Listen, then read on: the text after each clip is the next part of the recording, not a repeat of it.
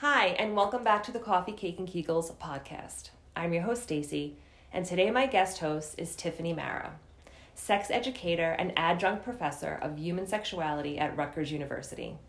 I met Tiffany at a workshop I hosted on the divine feminine, and I found her work to be extremely fascinating.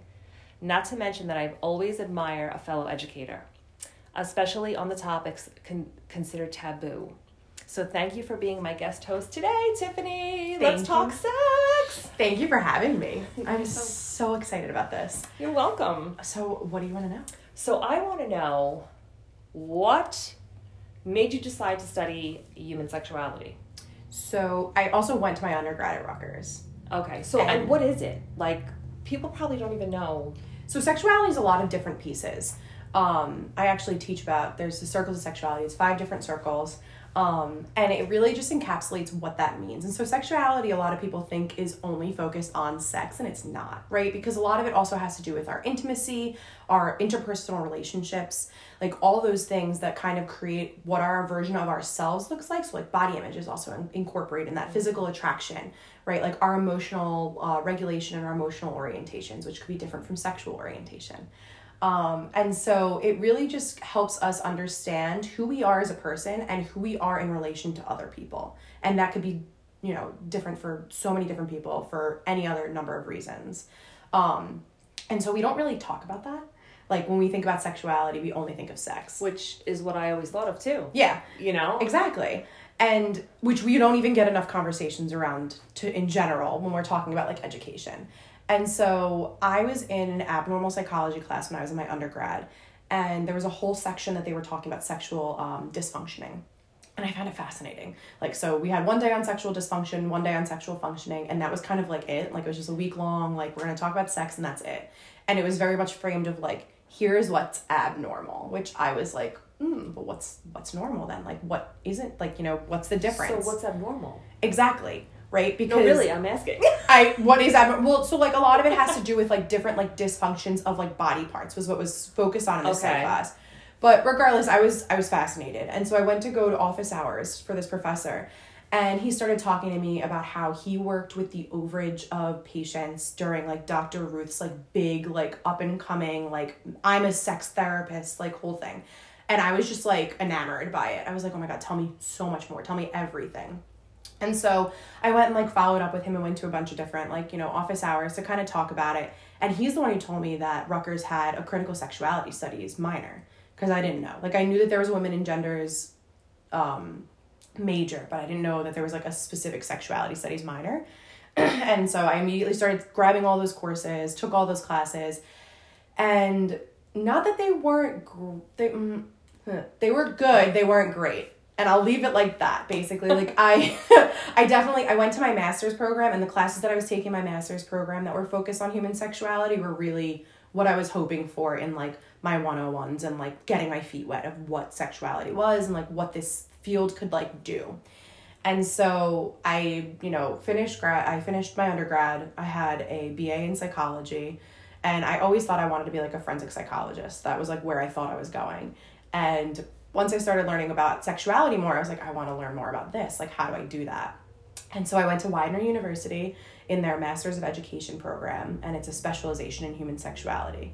And it's the only place in the country, I think potentially the world, that you can get an education degree in sexuality. Everything else is based on like philosophy or psychology, or like is a counseling degree where you like talk about sexuality, or like you could be like marriage and family counseling. Um, but it was like the only place you can go for an ed degree. And so the day that I found out that I got in was like the greatest day of my life. Um, my parents were on vacation. I'm calling them, like leaving voicemails because they're like literally in the air and can't answer my phone call. but um, so I went there, and that was really like where I got the education that I was looking for. And a lot of the education was about unlearning. Um, and so like learning to process ourselves.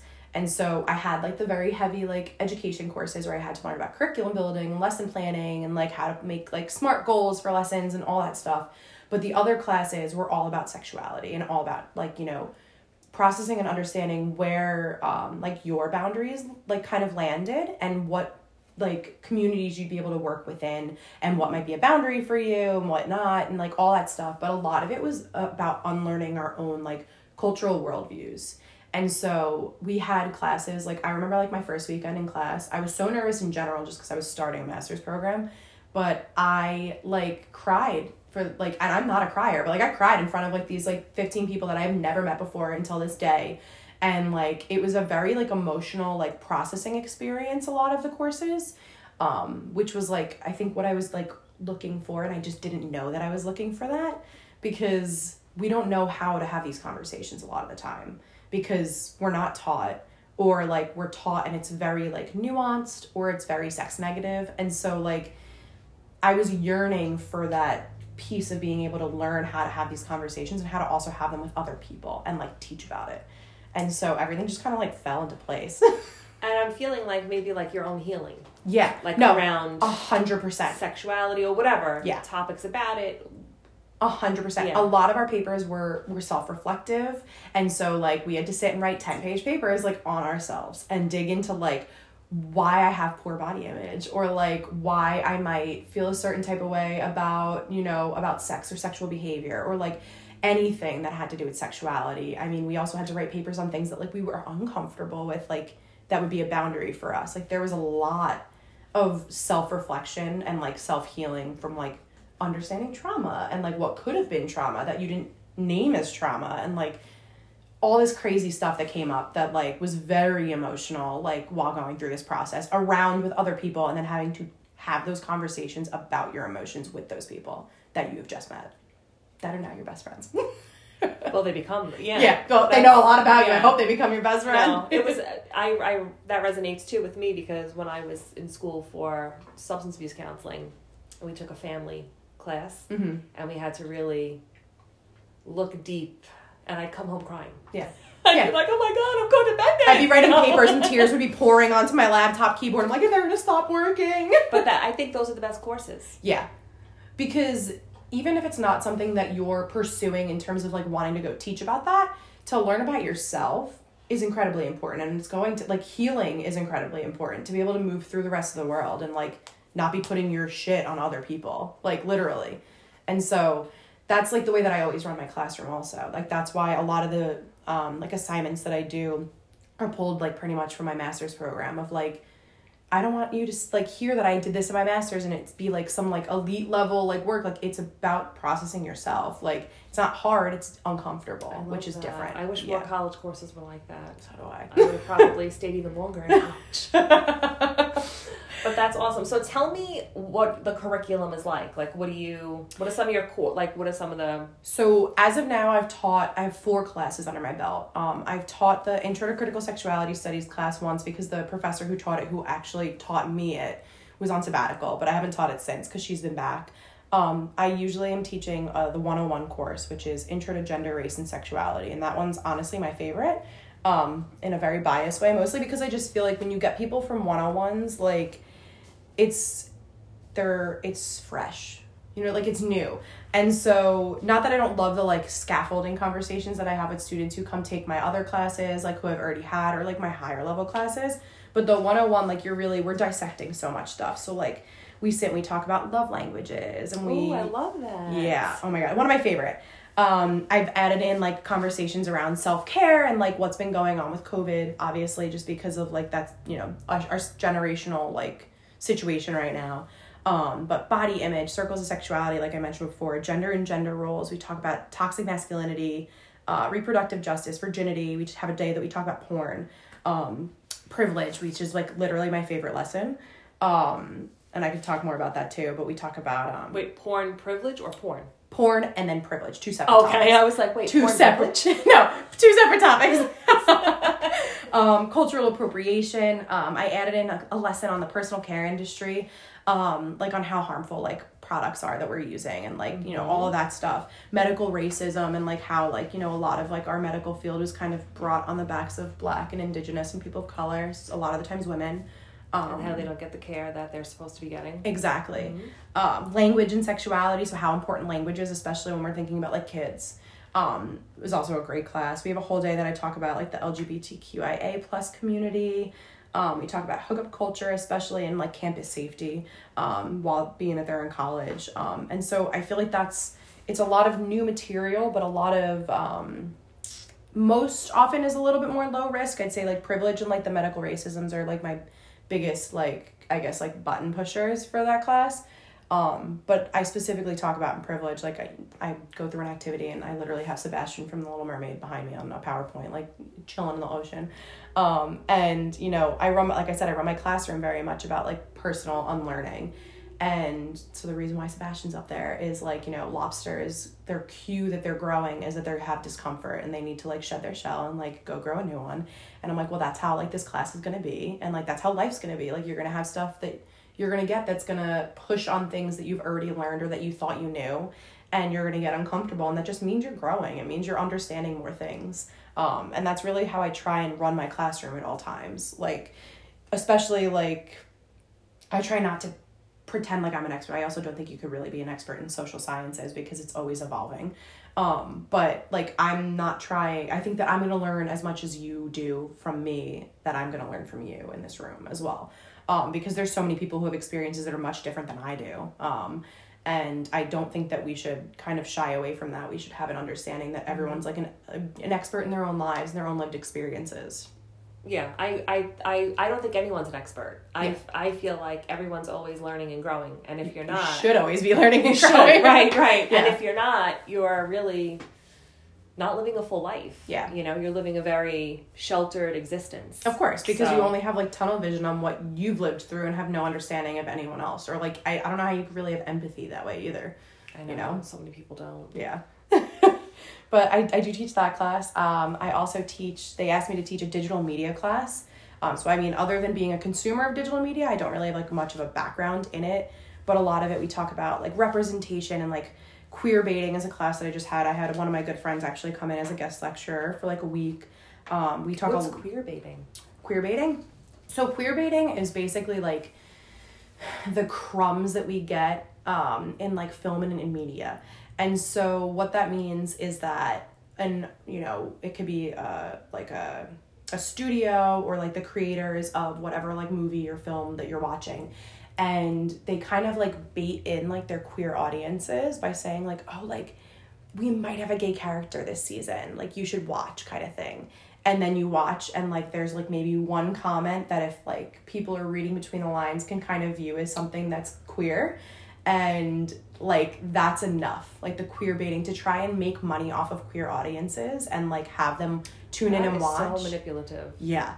And like it's very much orchestrated. And so it's it's fascinating. And you could it's fascinating because a lot of the times people who aren't like within the community see it because as a like a privilege of being like a straight person you don't view it as right. that i never noticed you've it. never i never even to, noticed that yeah. you know? you never have to read between the lines and so like I that's fascinating and that's why like I have one like I said one, one of my good friends comes in and talks about it um I talk about privilege I talk about privilege in every single one of my classes I find a way to like warp it in because I think it's just incredibly important to acknowledge our levels of privilege um but I talk about dress codes in that class as well um self-esteem and like how like you know the era of social media that we're in is kind of like damaging us. Um, uh, big time? Yeah.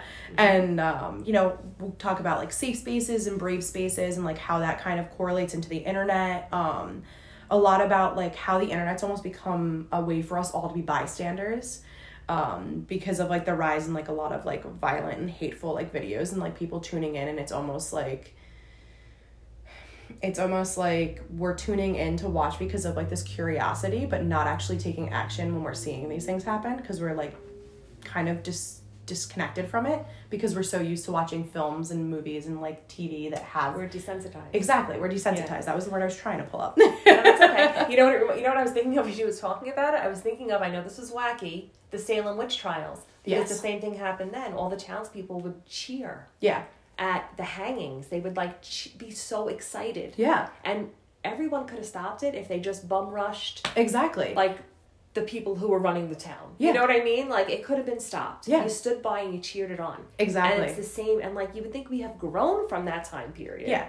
Well, I mean, we also we also don't talk about how to consume media either. Like that's yeah. not something we're taught of how to consume media, how to go about like reporting if media is harmful, like all those things. And so I touch about a lot of that in that class. And then this semester is the first time I'm actually teaching um, a feminist practices course, which I like. This was I think this was the most like pouring my heart and soul into like a syllabus, I want to say.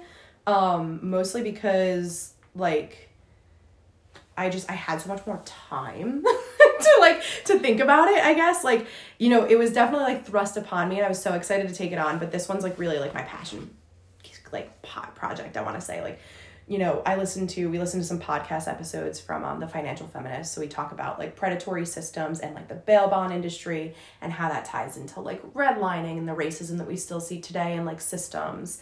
Um, we talk about like overcoming your um, psychological bullshit around money. So I watched that. We listened to that one podcast episode by her as well, um, because money is still like a hugely taboo topic topic to talk about like no one's comfortable talking about how much they make and why and like you know by keeping us silent and not talking about those things, you don't know that you should be making more for right, the things that especially you do. women. Yes, mm-hmm. and so we talk all about that. We talk about emotional labor and emotional mm-hmm. intelligence, which is also taught like you know tied into money and like how emotional labor is the the things that we have to do more often for women that we're not getting paid for um, hustle culture, which is I'm a huge proponent of, unfortunately, and need to try and untether from that. But like this idea that we always need to be productive, and that we always need to be producing something for money, and like the ties to capitalism. Um, it just detaches you from your higher self. It does. um, Sorry, I come no, from the opposite does. end yes. of like the spiritual side. Yeah, and I'm like they created this society so we don't have Access. connection. Yeah, exactly. And so a lot of the things that I talk, like I actually have a day that we, we're going to be talking about, um, like astrology and like, you know, the Western, Ooh. like, yeah, haven't lesson planned it yet. we're getting there. I'm going to get to there at the end of the week. Um, cause I ran out of time before the semester started. Um, but we have a class, we're going to talk about cancel culture. We talk about like feminism and body hair. Um, we're gonna talk about Harry Potter and like J.K. Rowling and her like being transphobic and like all of that. We're gonna talk about OnlyFans. Like I have a lot of different pieces of things that are um, I feel more like current issues when we're talking about this stuff, and so I think that that's kind of also why like I I appreciate history, but I don't love teaching history. I don't think like sometimes it's just not my jam. Um, and so being able to talk about stuff that like we're all currently like engaging in, I think is very important. Also, just for us to be able to understand like the world around us. Um, but it's also like more fun to talk about because you actually more often than not have had an experience with it. Um, so yeah. But I love this. Thanks. I want to go back. I want to go back to school. You're welcome in my classroom whenever you want to come. Oh, kill me if I was like, I'm gonna go back to school. I'm running to Rutgers. I'll be home later. so, as an educator, what misconceptions do you find that students have regarding some of these topics because I know we can't touch every single topic, yeah. but like, what do you notice most? Like, what stands out the most? I think that honestly, a lot of people internalize and understand these just based on like how their parents view it or their friends because right we often are, aren't learning about sexuality in school and it's not like comprehensive sex ed the way it should be and like there are only right there's less than 15 states that require your sex ed to even be medically accurate so there's states in this country that they have mandated sex ed, but it doesn't have to be medically accurate, which means that there's a lot of bias that's pulled into it. A lot of it's abstinence only. So like if you're not having these conversations, you're picking up on it like the pieces from who? From your your family, from like your friends, from maybe your older siblings or like cousins, like relatives, from TV, from pornography, the right? And like ways, the worst ways how harmful. Because most of most of these people don't, you know, a lot of people ha- like hold shame around these topics and so the most that I really see, I think, in my students is like the shame of even being able to hold a conversation about it because we've never been taught to have the language to do that. And we are so like it's so instilled in us. It's, we're socialized to understand that they're negative, that we shouldn't talk about it. It's something you talk about behind closed doors. You're not talking about it in a classroom. You're not engaging in this with other people. And so that's really what I see a lot is like the shame and the guilt that we hold surrounding these topics because we don't have the conversation or we do and it's a very like pigeonholed idea that is getting put upon us by the people around us which is not necessarily always a bad thing right? Like that's the way that we all learn in general is from the people around us. But if you're not having these open conversations you're never seeing anything else other than what you know or what you've been told. And that can be incredibly harmful for folks like depending on the messages that you are getting about these things. Yeah like when young men boys because they are at some age it depends when they're watching porn yeah they think that women want to be beaten that you know or whatever they're watching yeah and i've noticed that with even in sh- like the show euphoria yeah I watch it from a different perspective. And Mhm. I'm like, this is like teaching young women who are watching also that their body is, I don't know, there's a lot of messages, Yeah. you know? And I'm like, Yeah. And it's and this that's is harmful. and that's why I think it's it's really difficult because we don't have conversations around how to consume these things and understand that they're like for entertainment or they're meant to like arise a feeling out of us. right. instead of it being like this is what real life is because it's not for some people for some people it is but for some it's not and so if we're not holding those conversations with the people around us of like how i should be watching this movie how i should be looking at this and like there's totally times where you don't want to be thinking about this. Like i do it all the time. Like there's days where i'm like i'm exhausted i can't think and like unpack all of this stuff and i'm just gonna watch this as like pure entertainment and just like let it be but you have to be able to then move back to that at some point and think about that movie that I watched the other day was giving me messages that I should be like XYZ. And if people who are younger than me are watching this, who are impressionable, Right. what is that telling them about their lives? What is that telling them about the way that they should hold their bodies, the way that they should allow for folks to like intrude on their boundaries? Like, what are we teaching in this? And we don't get that. And so that's why we hold all of this, you know, like these negative feelings around these things because we're not told to be con- to be like active consumers and to be learning about what we watch.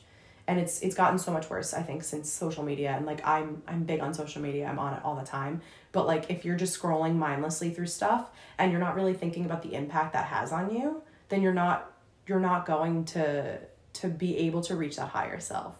Because you're getting you know all of these negative messages more often than not because you're seeing things and you're consuming it 24/7 we literally Mhm. have we have everything at our fingertips I at all know. times It's scary. and if you're not talking about how to do that responsibly, then you're not going to be doing it responsibly. You're going to be like a lot of unconscious things that are going to be kind of pull into your consciousness that's going to spill into your relationships, into your understanding of yourself, into the way that you perceive yourself and others.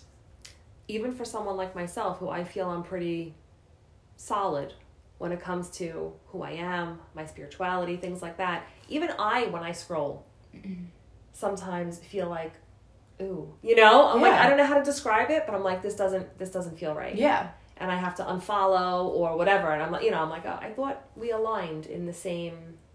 Whatever, you Yeah. know, and I'm like, no, you know, I have to leave. Every, every January, I go through a yearly purge of my social media and I go and follow things that don't make me feel good anymore for whatever reason it might yeah, be. Yeah, I did that. I did that. Um, I, I like it maybe t- when the beginning when the pandemic started. Yeah. Because I was there was so much fear mongering, and I'm like, Yeah. no, no, nope, no. Yeah. Because I'm like, I can't see this every second of the day. Yeah. Exactly. Because you get to curate your little space. Yeah. Yeah, you know, and like I'm you don't need all that negativity in that space either. Yeah. No, it's scary. Yeah, I completely agree. So, let's talk about some stigmas. Okay. There's so many. I know there are. There's so many stigma. I mean, like the stigma just in general to like be having sex, right? And so, and what sex means, right? Because we live in a very heteronormative society. And so anything that doesn't fit the straight like ideal is something that we see as stigmatized. It's something that's deviant. It's something that's not acceptable. It's something we shouldn't talk about. It's something that we shouldn't allow, right? Like it's something it's something that, you know, is is for other people who are not involved with us and it's a very much like othering. We see the same thing with race. We see there's so many stigmas in terms of like the stereotypes that we hold around race, the stereotypes that we hold surrounding gender and gender roles, right? And like masculinity is a big one. And I feel like a lot of the times masculinity gets a very bad rap, and masculinity itself isn't toxic, but like toxic masculinity is, and like that little sector of masculinity. So that's why I try in my one on one classes to always talk about that because we always talk about how the way our society is set up ruins women. And not that it doesn't, but it also ruins men because we have pressure that's put on them as well to act a certain way to towards act women. certain, exactly to act a mm-hmm. certain way towards women to act a certain way like to be able to be masculine and what that means. And that being incredibly harmful to men too. I mean we teach men that they they shouldn't be allowed to cry that you're not allowed to have feelings or emotions unless it's anger that you're supposed to view women as objects that you're you know all of these negative things that we hold when it isn't true because if you go talk to most men in a like a private setting we all it's all human characteristics. We all feel anger. We all you know like there are all these things. We see women as nurturing that we see women as supposed to be dainty or supposed to be you know submissive. We see men that have those same characteristics as well right? Mhm. and like they're all human characteristics of us. And that's a very big stigma that we hold of like the stereotypes of what kind of box you're supposed to fit in what gender box you're supposed to fit in. Um and we've seen women start to like move out and like you know go into do that girl boss stuff and like go and like hustle and like be more masculine but we still see men not being able to move into like the femininity and i think that that's really like the biggest fail of feminism um, because we still hold this stigma that femininity is seen as something that's negative it's seen as something that's weak it's seen as something that can be controlled and so that's bled through you know like our our entire society in different ways the way that we hold women accountable for things or not accountable for things and the way that we victim blame and the way that like women won't come forward because of the fact that they are fear not being able to be uh, like Believed. believed Mm-hmm. and there's so many of these stigmas that like just are so harmful that that poach into our lives right like um i'm trying to think what else there's so there's so many things though i mean there's even when we talk about body size right we have stigma and stereotypes surrounding Mhm. body size and that you can only be healthy if you're skinny one of my favorite topics. Yeah. There's health at every size. Haze. Yep. exactly Mhm. and and that the only way to be healthy is to be thin and that the only way to be beautiful is to be That's the dog. that's adorable he doesn't want to listen to it um He's like health at every size, please. yes exactly um we we see a lot of like cultural appropriation as well now and like the myth that like we're allowed to just use and take from wherever we'd like to to be able to create our own aesthetics or our own understanding of things and that's incredibly harmful to to the cultures that you're stealing from that you're taking from that like we're not putting money back into. Um like i said the personal care industry the stigma and the belief that i feel like people think that you know everything is cleared by the fda because it's on a shelf which isn't true in any way shape or form Let's look at the world we're living in. Currently, exactly Right. it's not true in any way shape or form and so the stigma that like because you could buy it in a store that it's safe or that it's clean or that like just because it ha- it's branded that it's clean or it's in a it's a in a green container Right. that's like that's greenwashing and a lot of the time those products aren't even organic or safe for you Nope. it's just they're using that as a way to make money to exploit the consumers how dangerous tampons are, Oh pads, God, everything. yeah mm-hmm. and on top of like the pink tax and all that other stuff that affect Ridiculous. women specifically Yeah. right Mhm. and and so we have a lot of these stigmas that we think that these things are safe for us because people don't question it and no one goes against it and the problem is is that the only way that these these stereotypes and these stigmas continue to perpetuate is because the people who are in power have created society to stay in power and so until we could like start to dismantle those things, which I definitely believe that we've started to, we're starting to have more conversations about it. We're starting to to try and you know like push for more legislation that's safer, that's you know all of these different things. But a lot of these stigmas that we have really affect everyone in different ways, even if you're not acknowledging I'm it. sure. You know, sure. like we have stig. I mean, even just stigma surrounding sex in general, like within it, not even just not talking about it, but like the stigmas around sex that like you're supposed to be performative because that's what we learn a lot of the times from porn for women.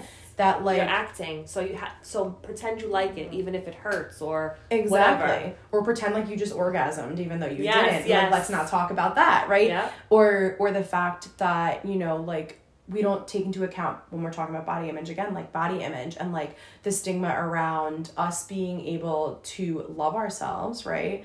But actually at the same time not because we're never taught to love ourselves. And then how that plays into what our sex life looks like and how it hinders our sex life how it hinders our like intimate relationships right? And so all of these stigmas really come down to like harm is really where they come down to Mhm. because there's no there's not a stigma isn't positive right like a stigma in general is a negative No. connotation The word is negative. Yeah. exactly and so no matter what we're talking about like there's no there's no positive stigma surrounding any of these things because we're not supposed to talk about it because it's not healthy to talk about because you're not supposed to be doing it until marriage because if we talk to you about sex you're going to go and engage in it which is literally not true. There has been research upon research for years showing that if we talk to kids about sexuality and about sex that they're actually more likely to delay their sexual debut that they're more likely to be safer and engage in safer sex practices when you do so because we're not just saying don't have sex we're saying,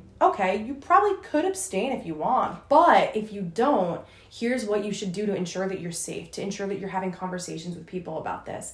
This is the tools of like ways that you can ask people if they've been STI tested or if, you know, like all of these things. And so these stigmas that we hold of like not having conversations about this is about sexuality, but like about a lot of things in general, is that we shouldn't question, that we should stay silent about it, and that we're only going to engage in these things in ways that we see are acceptable to society, which mm. there are millions of people who are doing all of this other stuff that doesn't fit into that box.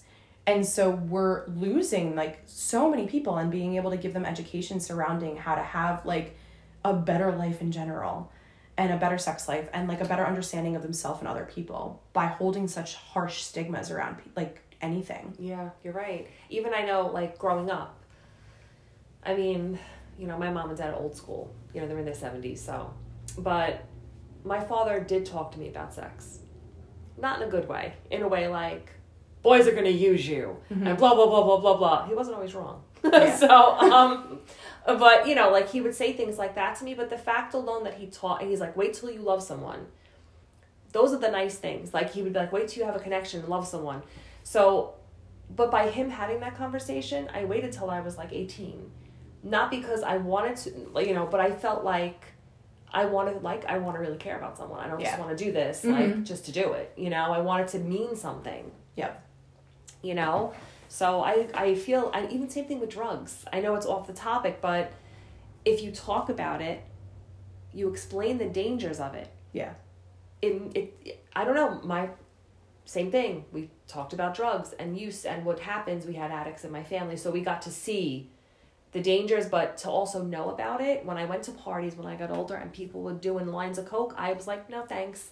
Yep. You know? Yep. So the more education we have, knowledge is power. But it also gives you access to be able to say no and to not feel pressured and right. guilted yes. that you should do something because you're uncomfortable. Right. Because I've already been like completely submerged in it. Yeah. That I felt confident to be like, no, I'm good. You know? Exactly. And a lot of people can't, whether we're talking about drugs or we're talking about sex or right. we're talking about any number of things. Like a lot of people are socialized and, you know, because of these these values that we hold are told in subliminal ways that like you should do things even if it makes you feel uncomfortable because you don't want to be rude. You don't want to hurt someone else's feelings. Or you don't want to be popular you don't want yeah. like young people. Exactly like you want to fit in which is i mean everyone wants to fit in. So a lot of the times we feel this pressure to do these things because we want to feel like we're part of that in crowd which could be damaging to us in so many ways. Right. It's so crazy. Right? So many things that people don't think of. I mean so okay what advice do you give for parents since i am one yes in discussing sex with our children? So there's there's so many resources too. Like Advocates for Youth is a great resource. Say that again. Advocates for Youth. Advocate. Okay. There's a lot of books too. I could give you a whole resource list if you want. Um, and really a lot of it's surrounding like age appropriate comprehensive sex education. That doesn't mean you have to have a conversation with your five year old like this is what sex is and this is, you know, how you do it and this is the mechanics of it. But it's like when you're this is a big one too and it's really difficult because it's i think it's very much linked to like familial values. Um, but when we're going and seeing relatives and you walk into the house what are we told? Especially in italian families because i'm also oh my god. Italian, give a hug and a kiss. You have to. You have to give a hug and kiss to everyone who's in the room and sometimes kids don't want to do that. It could be just because they so don't feel like it, because they're uncomfortable, because they want to just go play with their cousins, like whatever it might be. But like that's a way that we teach consent. You don't want to do that, you don't have to do that. You want to go give a hug and kiss to whoever, you can go do it. You're not being you're not being rude if you don't, right? Like you you're allowed to decide that for your body. If you don't feel comfortable with it, that's okay. So you can go play. Maybe you want to say hi to everyone later, right? And that's yeah, a big one. That is. I already do that, thank God. But I, I tell my kids say hello. Yeah. Whatever that is for them. Yeah. If that means hi, if that means going over and running and giving a hug and, and kiss. But it's up but, to them. Exactly. Yeah. And so because if you if you think about that, right, we get socialized then that you should be forcing your body to do something that you're not comfortable that's with. How I was raised, and I didn't feel some some relatives. I felt icky hugging. Exactly. And then what happens when you're then in relationships with people? Who are pushing that boundary, but you have in your head that you're supposed to do these things. You violate your self trust. Exactly. Yep and so that's a huge way for for kids when we're talking about kids to be able to give them like body autonomy. Um, I also believe that like, you know, in terms of language, naming body parts with the right names instead of like cutesy names. Right. Because a lot of the times that's how we can miss like sexual abuse. Right? If someone comes home to you, like your kid comes home to you and says, "Oh, mom, like John touched my cookie today." And you sent a cookie for lunch, and you're thinking, "Oh, they they took your dessert at lunch. I'm so sorry. I'll give you two cookies tomorrow." Right? Your daughter could have just came home and told you that someone touched their vulva Yeah, without their that she was violated right. because if that's the word that you use for like a cookie right for your vulva then that could be something that you completely miss that goes disregarded. Mm-hmm. and then what message are you getting? That i'm going to come forward i'm going to tell you something and you're not going to believe me or you're not going to hear me. Incredibly harmful. And so a lot of it's really just about naming about if your child has questions answering them to the best of your ability or tagging in someone who might be better qualified to answer that question I mean, like i was on a girls weekend with my friend danielle Now I know who to call. call me I'm like, always oh, got a, got a, got a topic here. yeah, I was I was on a girls' weekend with Danielle and her daughter was with us and she had a question about someone that we came in contact with who we presumed to be trans. And so Layla started asking questions and Danielle was like, when we get in the car, like totally ask Tiff, Tiff about that. And we had a whole conversation and like kids are like sponges and they take shit at face value all the time. And like if you just answer their question, usually be like, okay, do you have any other questions? They'll be like, no, we're good. Okay. And that was a huge teachable moment, huge teachable moment in their life. And so just being able to have that open communication like mm-hmm. with them because if not, they're going to feel like they they don't have someone to go talk to about it. And then where are they going to go find that information? We've already talked about right like the internet. You're going to go look at porn because we're curious and you're going to get harmful messages. And so having an open pathway with your kids who have questions about things like my parents weren't always the greatest with describing things, but we're always pretty on top of like if I walked up to them I will never forget we were watching what was it? I think we were watching The Godfather.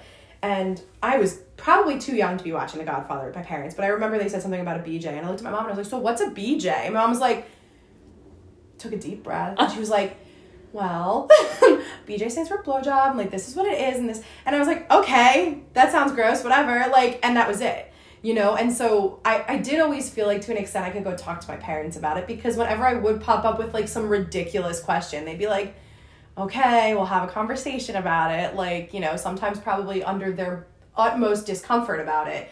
But they were always really good about, like, you know, if you need to come talk to me about something, if something's going on, like, be open with having that conversation. If someone violates your trust, like, come talk to us about it. Like, we want to approach that in a, you know, whatever way we'd have to. And so I really, like, you know, I definitely with, like, the pushing on body autonomy is a big thing for me. I think language is a big thing, but really just having an open path of like you know because your kids might turn around to you and be like oh mom i don't want to talk about that with you but at least they know they can Right. you know like there's still like oh you're my mom and like we all live in the same house and like i want to know what goes on in here that like isn't with me or whatever. But knowing that they can come to you and talk to you about stuff means they're going to be more likely to come talk to you about stuff. And like as a trusted person in their life being able to have a conversation with them could be super helpful for them Yeah. So all right. So so far I'm doing okay.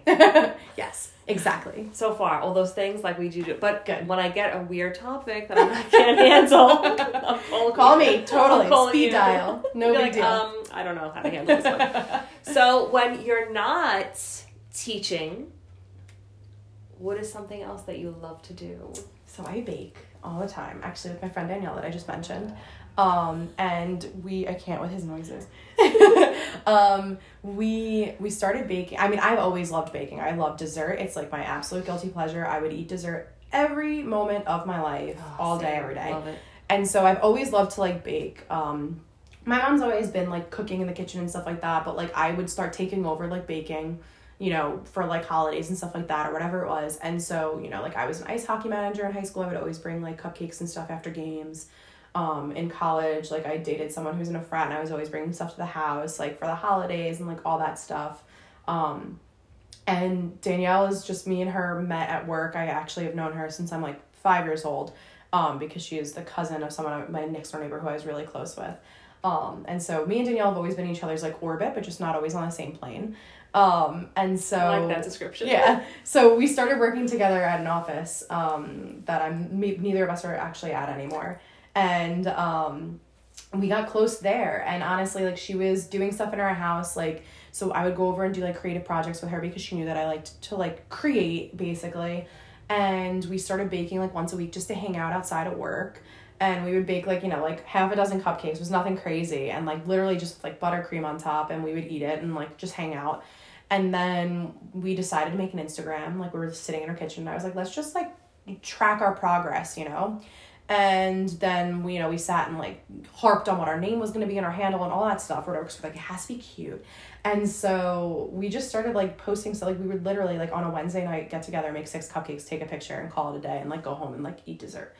And and then you know one thing led to another and who's you know someone's friend would call us and be like oh do you want to make cupcakes for like my kid's party? Or like do you want to like make a cake for my birthday or whatever? And we're like yeah of course. And it just like took off from there um, and so i'm excited to see where that takes us now because um, in october they passed cottage food laws for new jersey and so we're looking into like what that might look like for us and all that good stuff um, and so we're pumped we have a lot of cute stuff on the calendar for us that we're making also um, so Cottage and Whisk is finally kind of like taking to the place that I would have loved it to be. So, what is the name of this Instagram? Cottage and Whisk, just at Cottage and Whisk. I love that. Come follow us. Yes. yes. I, Um, I think I've seen it, probably. but I was like, I don't know who this is. I probably would post it on. I post it on my story all. It's like my personal Instagram. I post it on my okay, story all the time. okay. Um, so like I run most of our social media and stuff like that, and then Danielle's a lot into like she's more in like designing, and then both of us bake. We co co own together for now. You know, like you know we co own. We don't co own anything yet because it's not legit, but we're getting there. Um, and so we've you know we've been building our Instagram and all that stuff, like trying to stick with like you know the aesthetic and everything like that. So that's been a fun adventure. It's very creative. I very much enjoy like learning and teaching and being creative. That's all I really want to do every day of my life. And you are. yes, Right. finally. You manifested it. yes, definitely. So where can so if people have, you know, sex education questions or anything any questions involving what we spoke of today, where can they find you?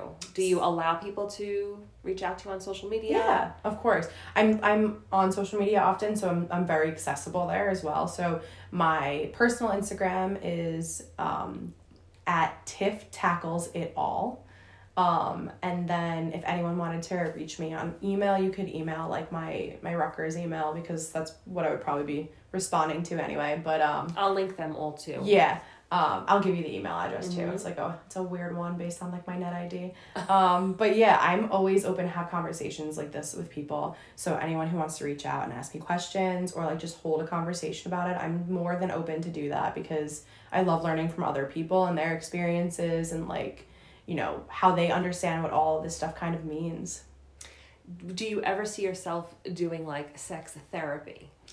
So when I went to my program, I originally was debating on that because like I still do love psychology so desperately. Um, Of course, Scorpio. of course. always um i'm just so interested in it it's just fascinating it's really fascinating Mhm. um and so like i said the other programs that i was like originally when i was doing my master's that i was looking into were counseling degrees um and i i don't know if i'd ever go back for like a clinical um i mean as of right now at Rutgers i can't be a full-time professor unless i go get a phd I and know. i've debated on it which is really annoying. Um but i've debated on it and i don't really know if i if that's for me necessarily. Like i'm i'm enjoying being on the other side of grading and not having to write papers. And um just i don't really like thrive for doing research. So i don't know if i'd re- i'd be doing it to basically become a full-time professor. Um so i don't know if i'd ever go back for like a clinical degree to go into sex therapy but i'm always open to like consulting and stuff like that. Um i really i've reached the point in my life where i'm like i need to be my own boss and i'm fine with that. Um especially because even though working at Rutgers like I technically have people above me within the department but we're allowed to kind of run our classroom the way that we want. I have to submit my syllabi for them to have on file, but other than that, my classroom is my own. Um, and I like that freedom. Uh, and so I think if anything, I wouldn't necessarily go for sex therapy, but I would go into like more of like a consulting position. Um, or just try and create like more workshops surrounding sexuality and I like stay in that. that education piece. Um, and that's really where I would see myself more like flourish, honestly, than than in sex therapy. I love that. Yeah. And I think the world can use more of that. So, Right. yes. well, thank you so much for being my guest host. Thank you for inviting me. You're so welcome. um, this was awesome. Uh, for those listening, I will link her email and your Instagram. Instagram. So if you'd like to reach out, please do. And as always, thank you for listening.